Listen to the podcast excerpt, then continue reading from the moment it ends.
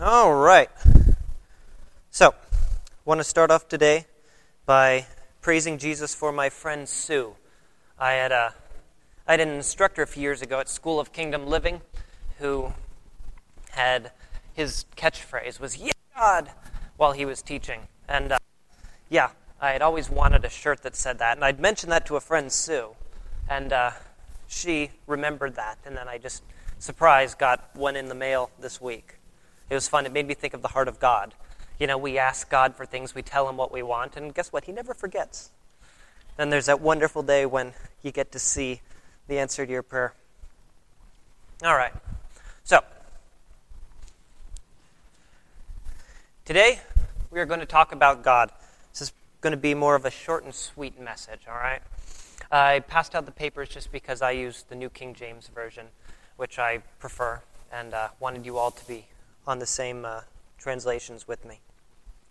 Now, today we're going to be talking about the heart of God, God, our redeeming God. That's the God we serve.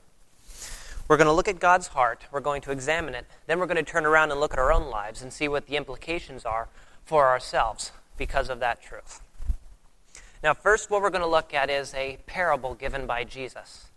Now, Jesus primarily gave parables for two reasons. First of all, parables so he could share truth with his true disciples while masking the truth from the people who didn't have faith, those who weren't actually his disciples, who were just there for the show. The second reason he gave parables was just clarify truth across the board so people would be able to catch what Jesus was trying to say. One of the neat thing about stories is that with stories you can you can explain uh, emotions, feelings in a deeper way than you can just by explaining. So what Jesus does is gives this parable here. And the reason he gave it was just to be completely clear, perfectly clear to everybody about God's heart. So, we're going to be looking at Matthew 18. Now, before the printout starts, what was happening in Matthew 18 was Jesus was talking about the little ones. When you hear that term, you might th- first think of children, and that's what many people do. But in this context, Jesus actually wasn't talking about children. He was talking about these little ones who believe in me. He was talking about believers, talking about people with that simple, beautiful, humble, childlike faith who say, I believe in you, Jesus, and give their lives to Him. He goes on to say that you would be better off dead than to mess with one of these little ones. Those are very strong words coming from Jesus, very uncharacteristic of him. And then he goes on to say if you're about to cause one of these to sin and you're going to use your hand, it's better for you to cut off your hand than that you cause one of these to stumble. Once again, really intense. It's like this is the Jesus we've been talking about love, forgiveness, love, forgiveness. Cut off your hands. It's like this is intense. Why why is he being so intense? What is the big deal? So we're going to begin right after that. All right? Matthew 18, verse 11, Jesus says, For the Son of Man, that's what Jesus called himself, referred to himself as, for the Son of Man is come to save that which was lost. So guess what? Here we have the heart of Jesus, God in the flesh. His mission, his purpose, and his heart is to seek and save those that are lost. That's the heart of God. And that was the heart of Jesus. That's what he came to do. This is called redemption, but we're going to break that word down later. Now, to illustrate this, to illustrate his heart, he gives us this parable. Verse 12, Jesus says, So what do you think? If a man has a hundred sheep and one of them goes astray, does he not leave the 99 to go to the mountains to seek the one that is straying? And if he should find it, assuredly I say to you, he rejoices more over that sheep than over the 99 that did not go astray. Even so, it is not the will of your Father, this is the sovereign, omnipotent God, it's not the will of your Father who is in heaven that even one of these little ones should perish. That's the heart of God. So let's look at this a little more closely. Jesus paints a picture, okay? And he depicts God as a shepherd with all these sheep. But one of these sheep runs away, leaves the fold, and gets lost. The shepherd is distraught and he sets off and searches, searches, searches until he can find it. Then he rejoices when he does find it and restores it, brings it back into the fold where it came from. that sheep has been redeemed. To redeem something means to buy it back, to bring it back to its original value. In this parable, the sheep is not some random creature, some random thing that the shepherd goes, Hey, I think I'm going to go get that. You know? The sheep was originally part of his fold. The sheep had value because it was part it was his own. When the sheep got away, it was personal to the shepherd because he loved that sheep. That was part of his. That shepherd that sheep had inherent value. So, the sheep had original value because it was part of the flock, but even though it went its own way. It left, but the loving shepherd set out and restored that sheep. The sheep in this story represent you and represent me. All men, all women, all children, all people are unique, special, original creations by God. And every single one of us has value to God. But we read in Isaiah 53 that, quote, all we, like sheep, have gone astray. We have turned every one to his own way. End quote. We left God's ideal and we have become lost. But, but, but, the good news is that God is coming for each and every one of us. He found me when I was six years old. I was lying alone in bed. And at that point, God found me and I gave my life to Jesus. And God's been working in me ever since, redeeming me, making, bringing my life to the place He wants me to be. And He's made me into the man that I am today. I praise Jesus for that. Now, you might be running from God. You might be running from Him now, or you might have run from Him in the past. But the incredible thing is that He is coming for you. The shepherd is coming for the lost sheep. You may feel lost and confused and not know what to do. But in this incredible story, we see the heart of God. He is coming for you. We serve a redeeming God. It's an inherent part, an inherent quality of his character. It's who he is. We serve a redeeming God who wipes away our guilt, completely wipes away our shame, changes our nature inside of us. All right? And restores us to our created value and opens us up to experience the fullness of life that he created us for. Everything that he wants for us. This is the life he created us to live the redeemed, restored life. So, redemption is available to each and every one of us right here and right now, and for all eternity. We know God wants to save individuals. But, that's incredible truth. But, now I want to ask the question is that all? Is that the extent of God's heart? That God wants to save individual lives? Let's look at Colossians 1 19 through 20. What does God say? Please the Father that in him, that's Jesus, all the fullness should dwell, and by him to reconcile all things to himself. You hear that? All things to himself. By him. Whether things on earth or whether things in heaven, having made peace through the blood of his cross. So we often think on an individual level, okay, about God wanting to redeem each and every one of our lives. And that's awesome. But guess what? God's desire is far bigger than that. God wants a lot more than just you and me. God wants everything, the whole world, everything in heaven and everything on earth. That's what God wants. So, when Jesus died on the cross, he paid for more than just our sins. When Jesus died on the cross, he paid the price to purchase back the entire universe, the world, everything in heaven on earth. We serve a huge, omnipotent, sovereign God with a huge plan to redeem the entire universe. That's the heart of God. All right? So, we've established that it's God's heart to redeem you and me and everything. So now I want to look at how this should affect our lives. We're going to look at 2 Corinthians 5, beginning in verse 14. This is written by the Apostle Paul, a devoted follower of Jesus. Verse 14, he says, For the love of Christ compels us, because we judge thus that if one died for all, then all died. And he died for all, that those who live should no longer live for themselves, but for him who died for them and rose again. That's live for Jesus. Verse 16. Therefore, from now on, we regard, we regard no one according to the flesh. Even though we have known Christ according to the flesh, yet now we know him as thus no longer. Therefore, if anyone is in Christ, He is a new creation. Old things have passed away, and behold, all things have become new. So, God's heart is to redeem everyone and everything. And in light of that, the Apostle Paul is telling us this truth needs to affect how we see everyone and everything around us. We no longer see the world through our physical eyes, through the eyes of the flesh, but we see it through God's eyes. When God looks at the world, what does he see? Does he just see a pile of sin, of garbage? If, there, if all he saw was a pile of sin and garbage, he would not have come to give his life for it. Guess what? When God sees the world, he sees the potential. He sees what he's doing, what he's working, what his greater plan is. God created the world with a plan in mind. God wants to redeem the world, and God sees the world for the new creation He's making it into. He sees each of our lives for the potential that is in us to live for Him. So, back to the passage. Paul continues, verse 18. Now, all things are of God, who has reconciled us to Himself through Christ Jesus. Reconciled means to make peace.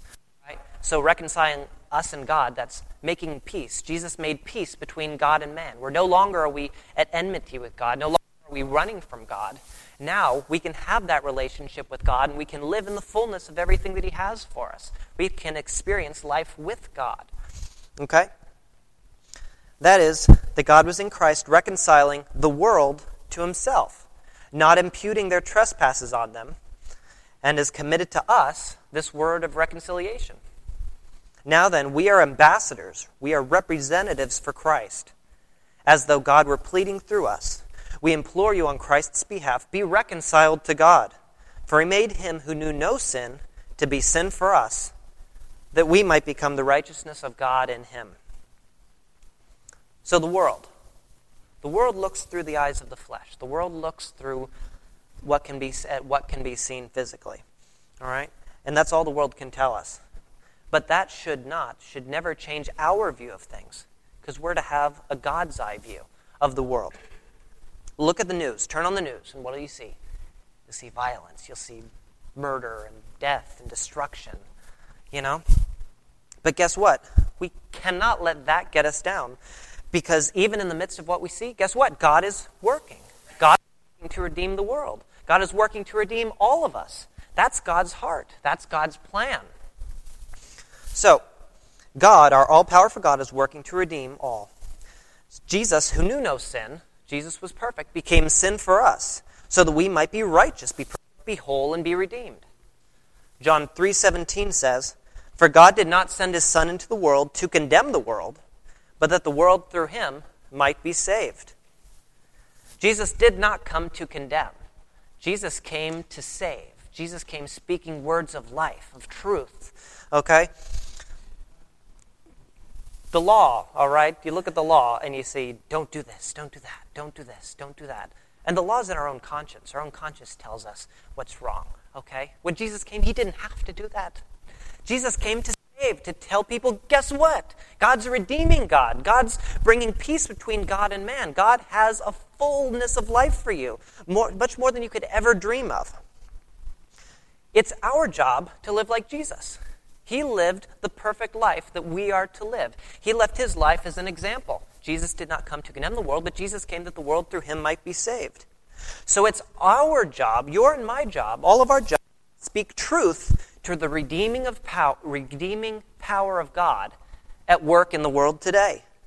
We are ambassadors for Christ. We are representatives of Christ. We've been given a commission to go out and speak His word, to speak His truth to everyone everyone around us, everyone we see. And that includes in prayer. We are ambassadors for Christ, spreading his message of love, his message of reconciliation and redemption for the world. So, guess what? When we turn on the news and we hear about the violence taking place in Syria, guess what we do? We praise God because we know that He's working in the midst of that. We praise God that as the bombs fall, as whatever should happen, God remains all powerful. God's heart remains the same. He never changes. And he's working to bring hearts and lives to him in through that, even in the midst of that. It doesn't mean that that was God's will. It's never God's will, death and killing. But guess what? It is God's will and God's heart to redeem the world, even in the midst of that. So we can know whatever happens over there, God is working to draw hearts toward Him. We praise God for that. When we hear about uh, something that's happened here in the city, a murder or an attack, something, guess what? We praise Jesus because God's working to redeem the world. And we praise Jesus that He's working in Allentown to make Allentown that place of peace and love and joy in the Holy Spirit that we know it can be and that God wants it to be. When we hear about a friend who's struggling, when we hear about someone who's going through something, guess what? We praise Jesus for working in that person's life. We praise Jesus that He's working to redeem everything about that person's life and bring them back to Him, bring them into the fullness of life that He created them for originally. That's our message. That's incredible. We praise Jesus for everything, for all that He's doing. You know, guess what? If you don't know what to pray, just pray the heart of God. If you ever come to a point where you just, I, just don't know what to pray anymore, just say, Thank you, Lord, for your redeeming work. Because that's the heart of God. That's what He's doing. That's what He's going to continue to do. All the way until He returns to the earth and with His refining fire burns up all the bad, all the evil, all the yuck, and makes the world absolutely perfect again. That's going to be a great day. So, guess what? We speak, I've been saying that a lot. We speak to our friends and everyone we meet, and we don't point out and condemn them for their sins. But instead, we tell them they are desperately loved by God and that He wants to redeem their lives and bring them into the fullness of everything that He has for them. We serve a redeeming God, and we represent that redeeming God to the world. So let us always look at people and everything in the world with God's eyes. God has not given up on us, and He never will give on up, give up on us or the world. We serve a redeeming God who is working to redeem everyone and everything. And that's something we can praise Jesus about. That's incredible. Okay, so I have a video, a song I want to play. Okay, and then I will uh, come up and pray. Now, I would suggest you guys just close your eyes and just listen to the, and also read the words if you'd like. But it's, yeah.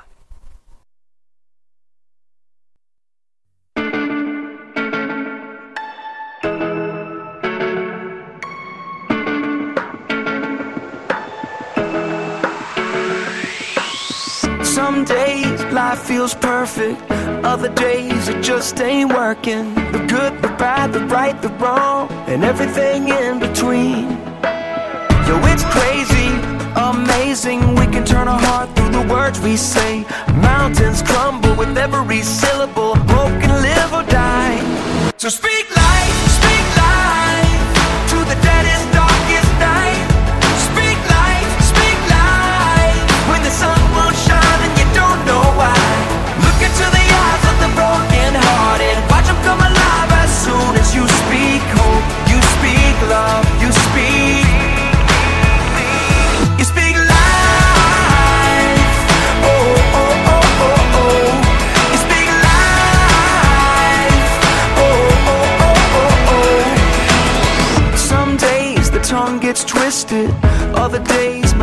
just fall apart. I do, I don't, I will, I won't. It's like I'm drowning in the deep. Well, it's crazy to imagine words from my lips as the arms of compassion. Mountains crumble with every syllable. Hope can live or die. So speak life,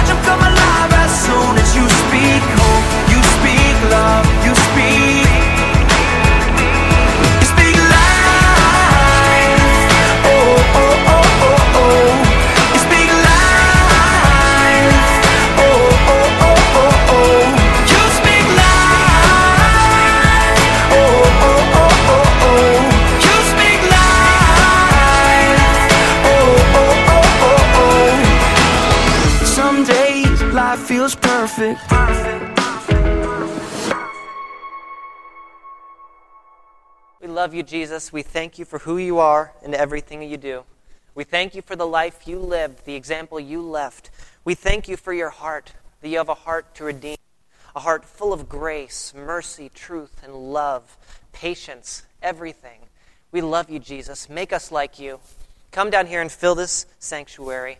Fill it with your spirit in an incredible way, each and every one of our lives. Speak your truth to us and completely reconfigure us. Reconfigure our minds, our eyes, our hearts, our spirits. See the world as you see it every moment of every day, that we might view the world with the God's eye view, Lord. We are yours completely and wholly. I pray that you will work in each of us to redeem our lives and bring us into the fullness you have for us. You are working, Lord, and I thank you for that, and I praise you for the continuing work you're going to do completely transform our lives and make us that much more like you. Transform our city, make it that much more like you. We know you're working in the world, Lord Jesus, so just pour out your redeeming blood upon the Middle East, upon everything going on right there, Lord, because we know that you can. We know that you're all powerful. We know that you are sovereign. We know that it's your heart to redeem. So we thank you for the work you're doing over there, Lord, in the midst of whatever happens.